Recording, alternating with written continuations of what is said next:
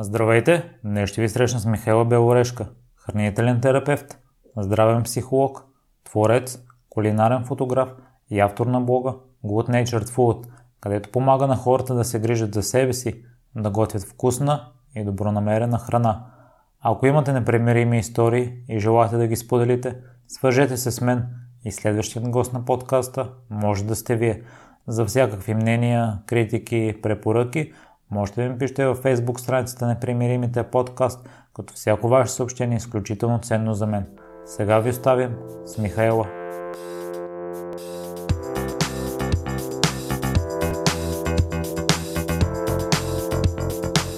Здравей, Миши, благодаря, че се отзова. Здравей, Миро. При теб храненето и движението са доста основна част от живота ти и ми се иска да проследим хронологично процесите, но нека първо да започнем с движението. Още от много малка си започнала да се занимаваш с танци. Само да отбележа, че тогава си проявява интерес в кухнята, въртяла си се там, опитва си нови рецепти, което те насочил в танците. Ами, беше, мога да кажа, мисля, че нашите ме записаха на някакви танци, това не бяха моите танци и след това изведнъж аз реших, че ми се танцува. Отидах, записах се и почнах. Така че така започна спонтанно, да го наречем. Кое задържа интерес ти толкова дълго време?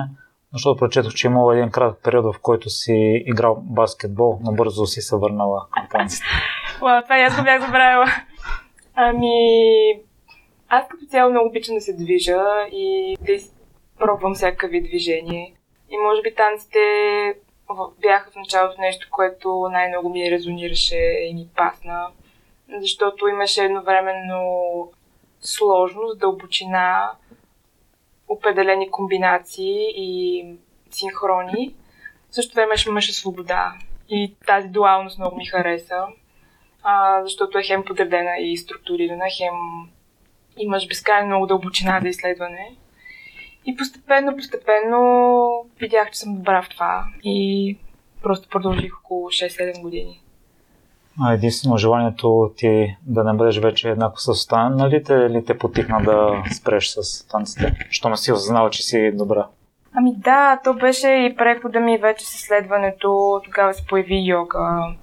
Видях я по съвсем различен начин, въпреки че знаех за тази система.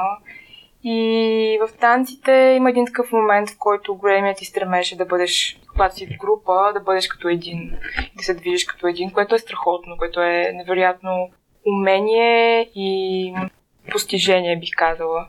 Да, да си част от такава група с такава енергия.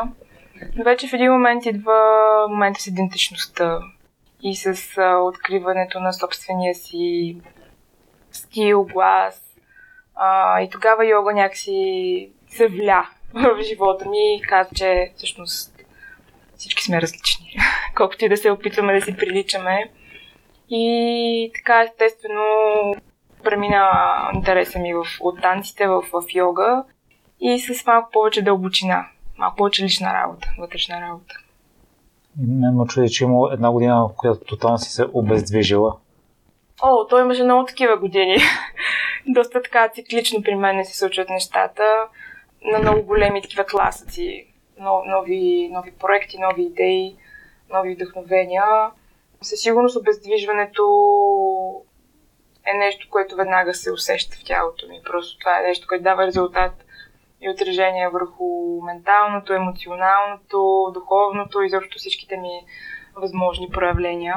И за това, за движението, така сме в едни постоянни преоткриващи се отношения. И интересното е, че след това, като че съдбата на сила отново е подновила йогата. А с а, момента карсите, които са така популярни, спорт пас. Това те е потикнало отново до... И това приятел всъщност те... Ами да, да. Общо взето аз винаги съм знаела, че йога ще е много голяма част от живота ми. Нали, не като най-големия нали, такъв рутината не е част от нали, моя характер, но като философия, като начин на живот, като разбиране за нещата, смятам, че тя е доста всеобхватна, доста така наистина може да се прилага в много различни сфери на живота. И да, в един момент и йога, и различен вид движение, и тренировки, а, силови тренировки. Всичко това някакси работи в синхрон за мен. Нещо сега да преминем към храната. Ти споделяш, че човек, за да започне да се храни по-осъзнато, трябва да настъпи някакъв момент, за да се усети. При теб кой беше този момент? И при мен нямаше някакъв много такъв а, отключващ момент. А, по-скоро храната винаги ми е било голямо вдъхновение от семейството ми. Смятам, че си го нося по някакъв начин в себе си. Това любопитство към храната. И вече с, в един момент любопитството ми с изследване на рецепти беше още много отдавна, не се говориш чак толкова за здравословни храни.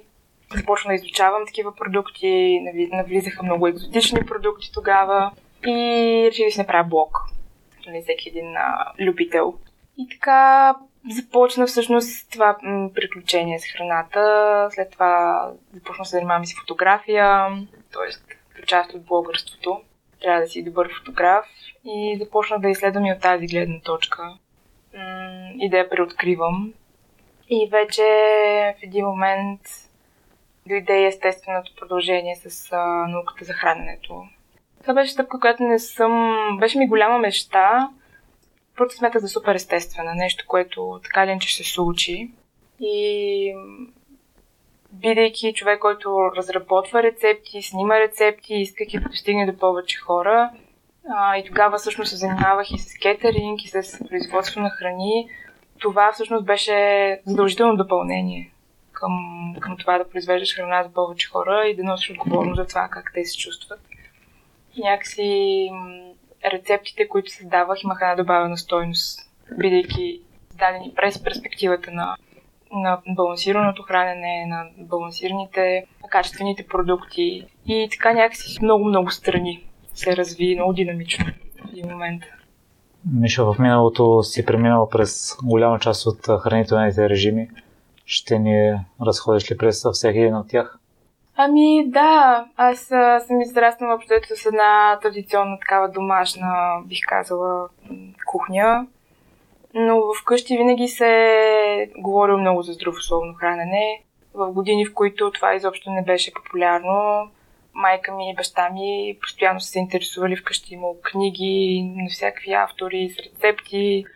Когато са идвали гости вкъщи, майка ми е правила супер интересни неща. Тоест по някакъв начин съм развила някакъв различен вкус. А, и съм била излагана на различни храни. И вече на 16 мисля, че или на 15 не знам как реших, че стана вегетарианка беше спонтанно решение така на следващия ден, въпреки че тогава мисля, че и нашите бяха, но по никакъв начин не са налагали това. И, и така около 8 години, мисля. И в момента, в който веганството така почна да стане, да стана по-популярно, растителната храна, а, на мен много ми допадна като философия и реших да пробвам.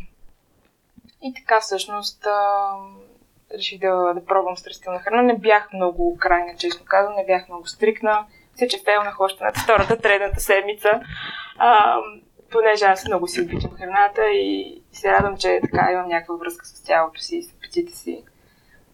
И може би наистина обучението ми в а, за хранителен терапевт беше повратния момент, в който наистина разбрах Бех, това съм много крайно ще прозвучи, разбрах какво е здравословно хранене, но нали, много по-широка ми стана перспективата какво означава здравословно балансирано хранене и тя е, че нищо не значи. Няма такъв фиксиран елемент. И тогава всъщност малко по малко започна да допускам идеята първо за добавяне на животински и на месо конкретно. И така един ден просто тогава вече изчавам всичко и съм най-балансирана и най-равновесена и жизнена. Това ли е най-ценният урок, който смяташ, че си научила като в следването ти като хранителен терапевт? Че няма здравословно хранене? Ами, те са много, да. Може би това е така най-големия, нали, най-голямото объркване на хората. И най- най-честият въпрос, който аз срещам в а, контакт си с хора на събитията, които водя, това добре ли е? Това, това какво мислиш за това? Би било много несериозно да се отговори на един такъв въпрос с да и не. а, материята е много дълбока, м- всяко тяло е много индивидуално. Но със сигурност дори това е едно разбиране, ако хората така остане в съзнанието им, би било чудесно. Истина, че доброто хранене, правилното хранене един човек може да има много различни форми. Миша, от това, което прочетох в Болти, ти първо си е вкарал млечните продукти и даже в една статия беше написала нали, готова съм да вкарам млечните продукти, но за месо да. няма да говоря. А, интересно е да питам вече, като си е решила да започнеш да ядеш и месо, какво беше усещането, не толкова вътрешното, а за пред другите, тъй като мисля, че и ревностно си защитавала неяденето на месо. Ами, не, аз не съм била от много агитиращите. Това беше нещо, което много рядко споделям, така не афиширам, защото наистина си е личен избор. Никога не съм смятала, че месото е вредно. Това беше нещо, което аз бях взела някакъв избор за себе си. Повечето хора даже избягвах да го коментирам, защото в това време си имаше много крайни позиции, не че се е по-различно. Но за мен е много важно да съм автентична с хората, които, с които комуникирам онлайн. И всяка една такава голяма промяна, особено това, че аз се занимавам с хранене и блога ми е за храна, нали, смятам за доста странно да, да не го споделя. Така че, развивайки се и променяйки се, се променя и нали, това, което съм аз онлайн. Смятам, че това е не си го представям по друг начин, как може да се случи. Не си спомням какъв беше в началото въпроса за месото. Един вид чувства ли си напрежение, че се проваляш и пред другите, не толкова пред себе си? Имаше определено много голям период на колебание. Защото, както казах, в един момент, когато минат много години на растително хранене, започваш да се фиксираш ако имаш склонност към такъв тип поведение. И аз осъзнах, че имам такава склонност. И тя е по-скоро интелектуална. И понякога така идеите, които влизат в мен, а, не мога много добре да ги преценя. И те смислово и интелектуално правят много добър смисъл, но чисто телесно понякога тялото има друг, друго мнение по въпроса. И мисля, че имаше около 6 месеца, в които си казах, няма да осъждам тази мисъл. Ще оставя просто през тялото ми да видя как ще я изследвам през тялото ми и как, как се чувства той, какво отговор ще ми даде. Но няма да излагам някакъв етикет добро, лошо, грешка, провал, както каза. И всъщност съвсем естествено получих сигнал от тялото ми на силно любопитство. На силно любопитство и тогава вече бяха започнали да се появяват а, възможности за пасишно месо, за месо, което е отгледано по хуманен начин и за мен това е много важно. И това е една от групите храни, които аз не правя компромис в това отношение. И тогава стана възможно всъщност да допусна и практическото а, оползотворяване и всъщност тестването на, на, на, на тази храна и наистина беше много голямо, голяма революция а, за мен и като, и като професионалист. Един цял нов свят от вкусове и от, от творчество се разкри пред мен. И всъщност видях, че тялото има една интелигентност, която ние си мислим, че ума е по, по-разумен и по-силен, обаче всъщност е точно обратното. Друго златно правило, което е променил живота ти е да спреш да прияждаш. По какъв начин си се борила с него и по какъв начин си се справила? А, според мен а, ние всички сме някъде в този континуум на хранителните разстройства. Абсолютно всички сме в съвременния свят. Някой прияждаме емоционално или физически. Изобщо симптомите варират толкова много защото просто не, се, не сме обучени как да боравим с това тяло и защо какво представлява храносмилането като процес. Масово хората не знаят къде им е стомаха. И това е напълно нормално, защото не сме били учени на такива много фундаментални принципи за телата ни. И съответно не сме, не сме изследвали добре границите си. Нямаме добра връзка с телата си и сигналите, които то ни дава. И съответно най-често така преяждането, системното преяждане или храненето по м- неподходящите условия за тялото ни, например, като бързаме за работа или се разхождаме на улицата, това също ми беше много любимо. В момента, в който това нещо така се сприятелих с тези навици и те поотслабнаха и буквално мога да кажа, че изчезнаха от живота ми, видях всъщност, че тялото ми може да функционира съвсем различен начин и да се чувствам много по-енергична, продуктивна, жизнена и изобщо не хабе толкова много енергия в това. Ти в момента се храниш с а, наслада. А, аз искам Еми, да... надявам се. аз искам да те питам по какъв начин да превърнем храненето в ритуал, едва ли не да изпитваме удоволствие, защото аз славам, че се храня много бързо mm-hmm. и много хора с забързано ежедневие, може би се стремят да спестят време именно от това, от храненето. И голяма част го правят, съчетавайки го, примерно с гледане на телевизия или с mm-hmm. гледане на компютъра или с работа. О, ми това е много голяма тема. Много голяма тема. Тук има много поле за творчество.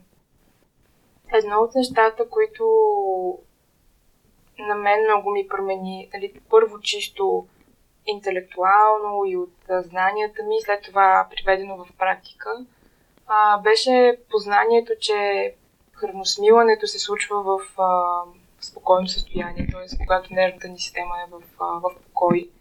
И тогава можем да амбицираме м- кръвта и енергията в центъра на тялото, където всъщност се намира храносмилателната ни система, а не в краката и в ръцете, както когато сме активни под стрес. И това превключване от активност към пасивност е фундаментално важно за храносмиването. Дори преди да сме си сложили чинията или да сме започнали да готвим или да сме седнали да се храним, това е нещо, което трябва да изкача в, в, в, в главата ни. Ако сме този тип планиращ човек и си казвам, аха, какво беше правилото, значи сега трябва да мина в режим на почивка. От друга страна, друга перспектива, която мога да дам е нали, времето за почивка ни е доста ограничено и така дори звучи малко луксозно. Нали? Кой изобщо има време да си почива? Да, хубаво е да спортуваме, да ходим в природата, но не го правим всеки ден.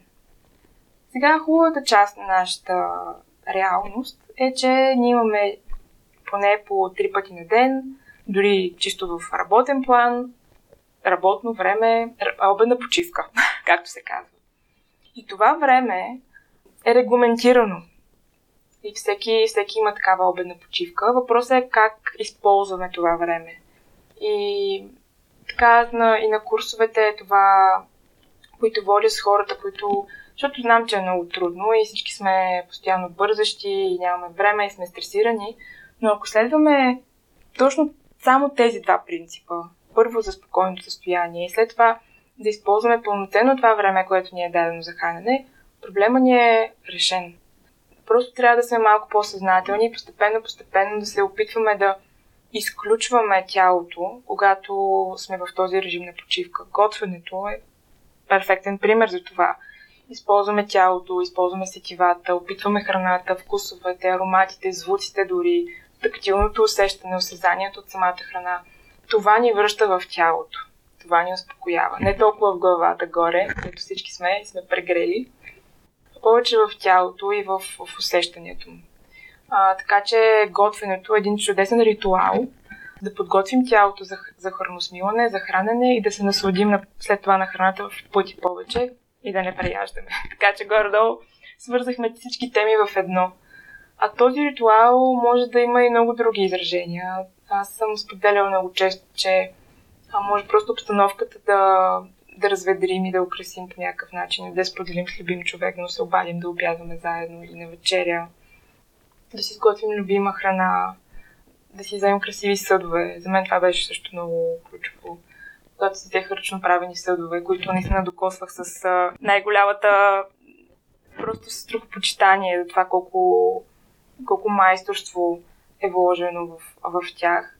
И някакси целият процес се забави и започна да забелязвам по-различни аспекти на храната, свързан с нея. И така, с много простички неща, сетивни, може да се върне обратно енергията в тялото. Използвате сетивата си, това мога да обобщя. Аз, тъй като съм малко лаком и а, обичам да се храня и дори да съм си планирал да се храня бавно и спокойно, като си изготвя нещо хубаво, mm-hmm. много бързо го умитам. Мога ли да се справя по някакъв начин с бързото хранене? Защото се получава обратния ефект. Правя се нещата, които ти каза. Примерно, приготвям си храната, mm-hmm. тя е вкусна, но пък и това ме изкушава след това да изям максимално бързо. Ами виж, тук много зависи как ти работи храносмилането. Ако се чувстваш след това добре, нямаш подуване, болки, спазми, тежест, умора, а, значи имаш много добро храносмилане и ева за което. Поздравления! А, това, което масово хората имат проблем с бързото хранене, е, че след това имат много храносмилателни проблеми, тежест, спад в енергията. Също така, когато се храним бързо, сме склонни да поемат повече храна, защото следно отнема между 15 и 20 минути на стомаха да изпрати сигнал за ситост към мозъка. И това предразполага към едни такива първо затормозяване на храносмилателната система, нали, заливайки я с храна, която не е добре ослюнчена, не е добре сдъвкана, което също е много важно за процеса. И второ с прекомерни количества храна. Но, естествено, това много зависи от твоя конкретен организъм. И ако ти хапаш с доволство и с наслада и така, аз много обичам хора, които така с, с, много с наслада се хранят и след това се чувстваш добре, окей, няма да се стресираш за това. А, но една проста техника е просто да, да се опитваш всяка хапка да, да изследваш по, по различен начин или да, да споделяш вечерята си с някой. А, това дава един такъв много приятен ритъм на хранене. Много често, когато влезем на ресторант, не преяждаме, защото нали, този социален елемент ни дава ни паузи, които можем по-лесно да усетим сигнала на тялото, когато се е засетило вече. Миша, ти си прекарала периоди в Холандия и във Франция. Има ли моменти, в които си си мислила да останеш да живееш там? Или не е имало съмнение, че ще се върнеш обратно в България? Ами, имало е, да. Аз а, съм си обичам пътешествията, обичам да сменям обстановката. А, и в двата случая имах а, колебания, мислях. А, за Холандия сигурно спеш по-категорично, защото там климата не ми понесе. Но Франция ми остана много голяма любов, а, защото храната там е, знаеш, е дигната в култ, изключително качествена, изключително вкусна, а културата им на хранене може много си взех от това. Но в един момент видях, че и тук е добре, и тук има какво да се прави. И честно казано, така естествено си стана, че не съм се замислила за връщане или за потегляне на някъде. Мише, вече споменахме, че от малко още има заложби, свързани с храната и с кухнята. И в йогата се казва бъди себе си, защото си уникален, култивира и това, което ти е дадено а по какъв начин да открием призванието, така че да се чувстваме смислени според теб? Ух, мале. Не хвърли в дълбокото. Първо, смятам, че това с бъди себе си е много странен израз. Много странен, странно послание, което не знам дали хората си дават сметка колко страшно и трудно е всъщност. Така, развява се като едно знаме, нали, бъдете себе си, бъдете... Но всъщност това е изключително страшно. Това да бъдеш себе си е най-страшното нещо, според мен. А, и се иска доста работа и години и вътрешно осъзнаване, за да изобщо да стигнеш до това кой си. Пък камо ли да го приложиш и да го проявиш. Истината е, че звучи на теория страхотно и аз естествено подкрепям и разбирам желанието и, и стремежа то е като една мантра, която искаме да се случи. Но истината е, че когато достигнем до тези дълбини на себе си и, виждам, и видим всъщност кои сме, и видим, че сме много по-различни от всички, които са около нас и тогава идва момента, в който трябва да си кажеш, аха, това ли било? Ама аз сега как да го правя това нещо, като съм различен от всичките мои приятели, нямам никакви, имам супер различни интереси, чувствам се като аутсайдер и не знам какво да правя с това. И това просто една вметка, защото така ме провокира това, като го каза. Бъдете себе си. И също е и с призванието. Абсолютно същата аналогия може да се направи. ако човек... А, мисля, че това минава през вътрешна работа. Нали, било то някакви източни практики, или йога, или психология, или психотерапия. Всеки има различни нали, методи, по които може да достигне до това. Но познавайки себе си в, в пълнотата си и в а, най-автентичната си версия, което е изключително трудно в социално, нали, в целият този социален конструкт, в който живеем, оттам вече става малко по-лесно. Оттам вече се влизаме в, вливаме в, в, едно, в един поток, така си мисля, който просто нещата ни намират и ние случваме нещата с по-малко усилие. Но за това се иска много време. Така че съвет мога да кажа, че бих дала. По-скоро, ако сте любопитни и наистина търсещи и много искате да, да намерите призванието, имате такъв, такова усещане, че нещо трябва да, да свършите, да реализирате от себе си, просто търсете навътре, не навън. Миша, в един февруарски ден, като че ти си осъзнала твоето призвание, твоето мечта да станеш нутриционист, тя се е появила спонтанно и ясно и си си казва, че каквото и да стане, ти ще успееш да го постигнеш. Mm-hmm. Но чак след една година, след а, перфектно нанизани случайности, си се записала за курс по хранителен терапевт. Да. Така, какво стана през тази година какви бяха тези случайности? Ами, аз имам такива моменти, в които изпращам послания и след това те ми се връщат по някакъв начин. Това февруари е много интересен месец, защото тогава започнах и блога и, и, февруари ми е някакъв много такъв февруари и февруари. Много водоле, по водолейски така новаторски ми тръгват нещата и доста проекти тогава стартират на живота ми. Ами всъщност тогава има едно такова пространство, в което много рядко си позволяваме да живеем и това е мечтите, мечтаенето. И имам такива проблясъци, както всеки човек, който усеща много силна мечта, много силно влечение, много силно яснота също така на желанието си. И това беше един февруарски ден, който пътувах даже в автобуса, спомням си точно как къде пътувахме и си казах, аз, аз ще стана нутриционист, аз ще реализирам тази мечта. Тогава изобщо нямах представа как се случи, това е едно доста скъпо обучение. Но аз започнах да правя ресърч. Независимо, че нямах идея как ще се случи, почнах да правя ресърч, почнах да проучвам всички институти. И тогава харесах един институт, видях колко пари ми трябват и си казах, че тази една година ще изкарам пари за това обучение, каквото и да ми струва. И започнах да проучвам какво мога да работя, за да изкарам тези пари. Тогава опциите не бяха много, много добри за... Тоест, ако работиш в България, нямаш много шанс да спестяваш. И тогава всъщност съвсем случайно се появи тази възможност да заминем като танцови артисти във Франция. Може би около месец по-късно. И я приехме. И всъщност това ни помогна да, на мен конкретно да, да събера пари за това обучение и след това да реализираме и следващия проект като собствен бизнес, свързан с производство на храна. Изобщо тази здравословна линия на, на развитие.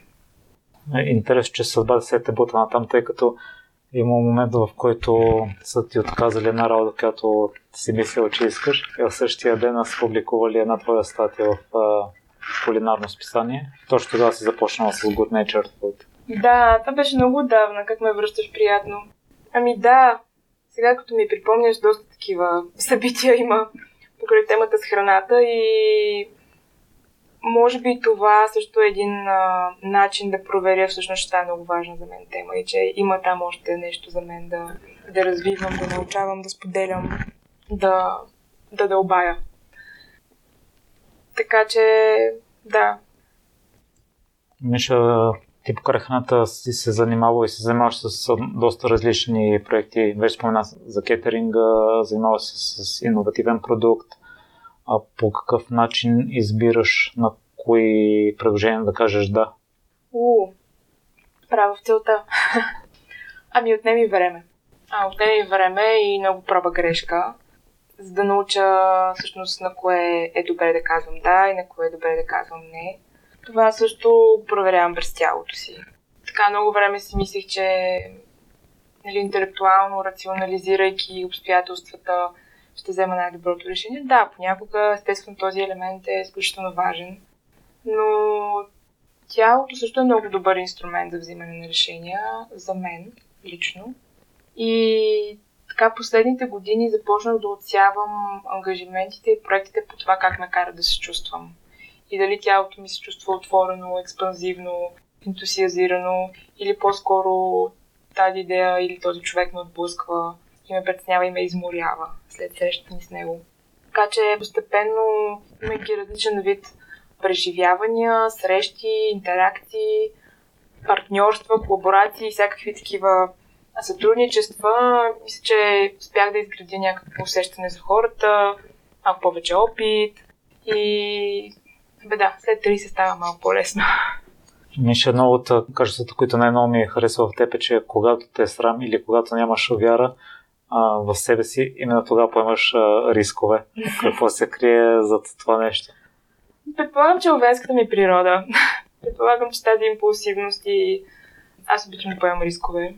А, обичам да започвам нови неща, обичам да скачам в неща. Сега това си е нож две острията. Сега съм малко по-умерена, смятам. Малко по-така осъзнато взимам такива решения, но истината е, че за мен е много важно да проверя на нещо през ръцете ми и през тялото ми. Ако много го мисля, нищо няма да разбера и никакъв опит няма да мога да натрупам и в крайна сметка ще си остане една добра идея и мечта. И за това така 20-те ми години бях толкова наситени с най-различни опитности, бизнеси, сфери на дейност, защото аз съм много опитен човек и трябва да ми минат през трябва да ми мине през ръцете, през тялото, през съзнанието и да видя всъщност това за мен ли е или не. Нещо ще ми се иска на, да кажеш твоята гледна точка за телослужението, тъй като може би при теб е било обратно на голяма част от хората. Питали, питали са те постоянно на диета ли си, отново ли си да. сменила режима, докато в момента се чувстваш комфортно в тялото си, имаш една здравословна изградена връзка с него. Mm-hmm. А, според мен а, всички хора се чувстват несигурни в телата си. Това са масово посланията, които то получава постоянно. Според мен ти си получавал такива или си прекалено слаб, или си напълнял, или нещо, нещо, нещо не е окей. Okay. И трябва да се оправи.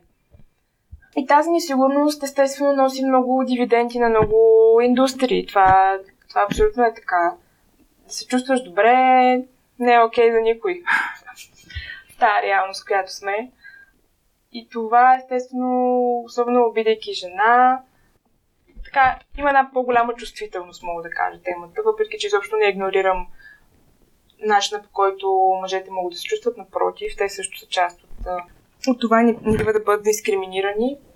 Но жените със сигурност биват така подложени на един, как да кажа, модел и така вкарани в един модел, на който ако не, не съответстват, нали, нещо не е окей. Okay. И ние всички интернализираме този модел. Колкото и да си мислим, че живеем извън това, нали, айсберга, знаеш как се случват нещата, една много голяма част от информацията влиза на едно ниво, което движи поведението ни в определени посоки.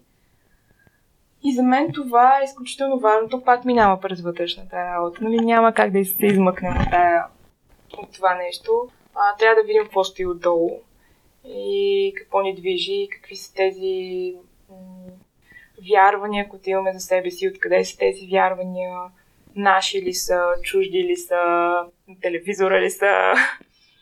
И, и в един момент наистина да се сприятелим с това тяло и да, да го използваме, да го използваме като, като инструмент. Не просто като един обект, който се опитваме да направим перфектен и така просто си представям в огледалото как стои всяка една от нас и казва, тук още малко и тук само така малко да беше и така. Не, не се гледайте в огледалото, движете го това тяло, чувствайте го, дайте му, дайте му стимулация на сетивата и ще видите, че това носи една наслада и една, една мъдрост, която нищо външно не може да замени. Това е перфектният self-care, ако мога да кажа. А, нали, нито един козметичен продукт няма да ви даде това, удовлетворение, тази наслада от себе си, отколкото насладата от собственото тяло и движението. Миша прочетох, че използваш и техники на визуализация, на утвърждаване на мантри преди някои от целите в живота. Ще споделиш ли някой от тях? В мисля, това не съм много постоянна. Имах такъв период, да, много се бях посветила. Като цяло смятам, че това е нещо, което всеки прави интуитивно. Да, може да е с конкретна практика и да си свалите там от някоя практика и да, да е структурирана по определен начин, но според мен, от опита ми, моментите, в които съм най-тиха и в единение с себе си, моя ум спонтанно започва да визуализира. И тази визуализация е най-непосредствена за моето тяло и за моята, за моята същност, за моята душа, мога да кажа. И тези визуализации, те са...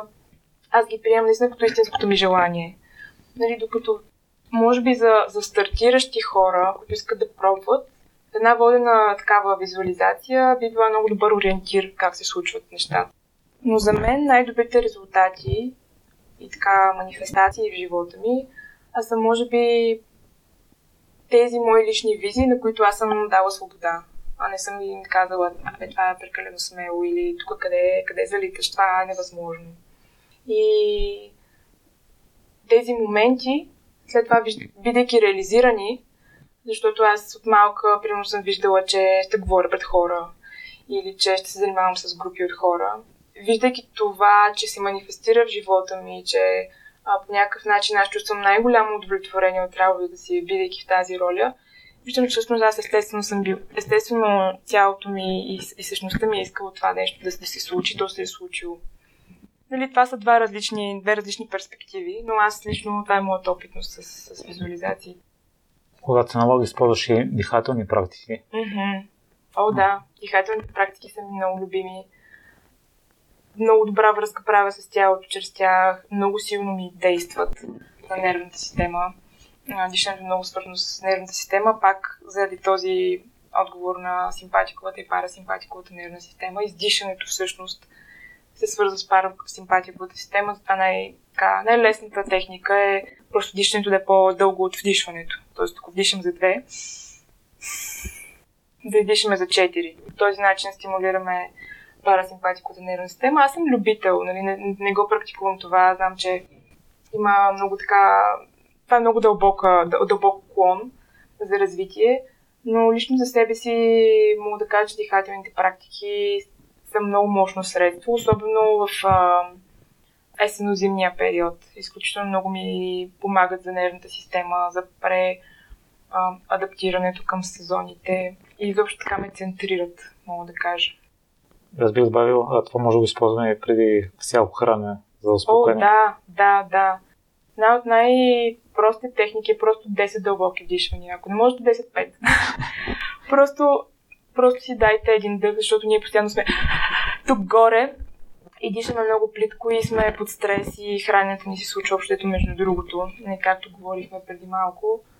Докато дишането е много добър инструмент за заземяване. Много добър инструмент за заземяване и за връщане в тялото и в сетивата и изобщо да започнем да го чувстваме това тяло. Нищо къде слушателите могат да се свържат с теб и да следят активностите ти? А, могат да ме намерят във Facebook Good Natured Food е блога ми, а, сайта ми е goodnaturedfood.org и в Instagram също съм доста активна, Михайла Белорешка. А, ще се радвам да си общуваме. Там съм доста повече време прекарвам в Инстаграм, така че ако имат някакви въпроси, могат да ме намерят там. В какво си се провалила? О, в много неща. В много неща. В много проекти, много бизнес начинания, в връзки, в... А... Във всичко. Във всичко. Какво научи от провалите? Че съм най-добрият учител. Много си ви обичам. това е, това е нещо, което най-много ме е обогатило. И скоро имах една такава практика даже, в която трябваше да определим държахме две топки трябваше да определим а, кое е доброто и кое е лошото в живота ни. И аз не можех. Наистина не можех, защото във всички така лоши в кавички неща, които са ми се случвали, аз намирах толкова много позитив, толкова много стойност и сигурно най-много стойност изобщо за житейския ми път, изобщо не успях да взема решение и стоях и бях супер адекватна. В същото време, хубавите неща, да, те са хубави, обаче това те е лишило от други неща, които в този период е можело да проявиш, да се случат и да... Така че това са добро и лошо, мисля, че само в тази реалност. А, провалите всъщност са ми... Провалите ми бяха толкова нужни да стигна до това, което съм. И да видя всъщност кое не съм аз. Сещаш ли се за някои конкретни примери, свързани с проектите или с връзките, които прилагаш ден днешен? Практики? А, Примери? Да, от провалите, които си научила и прилагаш. Днес. О, да, примерно това с влизането в а, проекти, взаимоотношения и телесният ти отговор. Това е нещо, което в момента ми е много актуална тема и много интересна тема и изследвам. За това как да използваме езика на тялото, не в този смисъл, нали, банален, но по-скоро сигналите и импулсите на тялото към, като, като мъдрост, като насока, като интуитивен отговор на системата ни тяло. Така че това е нещо, което доста време пренебрегва, опитвайки се да интелектуализирам всяко едно мое решение. И всъщност видях, че това не води до добър резултат. В момента, в който усещам тялото ми ентусиазирано, енергизирано, вдъхновено от това, което правя, колкото и трудно да изглежда на момент, след това изпитвам удовлетворение. И това удовлетворение е чек. Значи, значи решението е правилно. Миша, с какво се гордееш най-много? Ай, пак с провалите си. Благодаря много за отделеното време че аз попадам в тази категория на проекти, на които се отбелязала квадратчета да, с да. Абсолютно. Много ти благодаря за поканата. Благодаря, че слушахте целият епизод до край. Още веднъж, ако имате интересна история и желаете да я споделите, свържете се с мен и следващият гост на подкаста може да сте вие. За всякакви мнения, критики, препоръки, можете да ми пишете във Facebook страницата на Примеримите подкаст. Отговарям на всичко и всяко ваше мнение е изключително важно за мен. Лек и разкошен ден!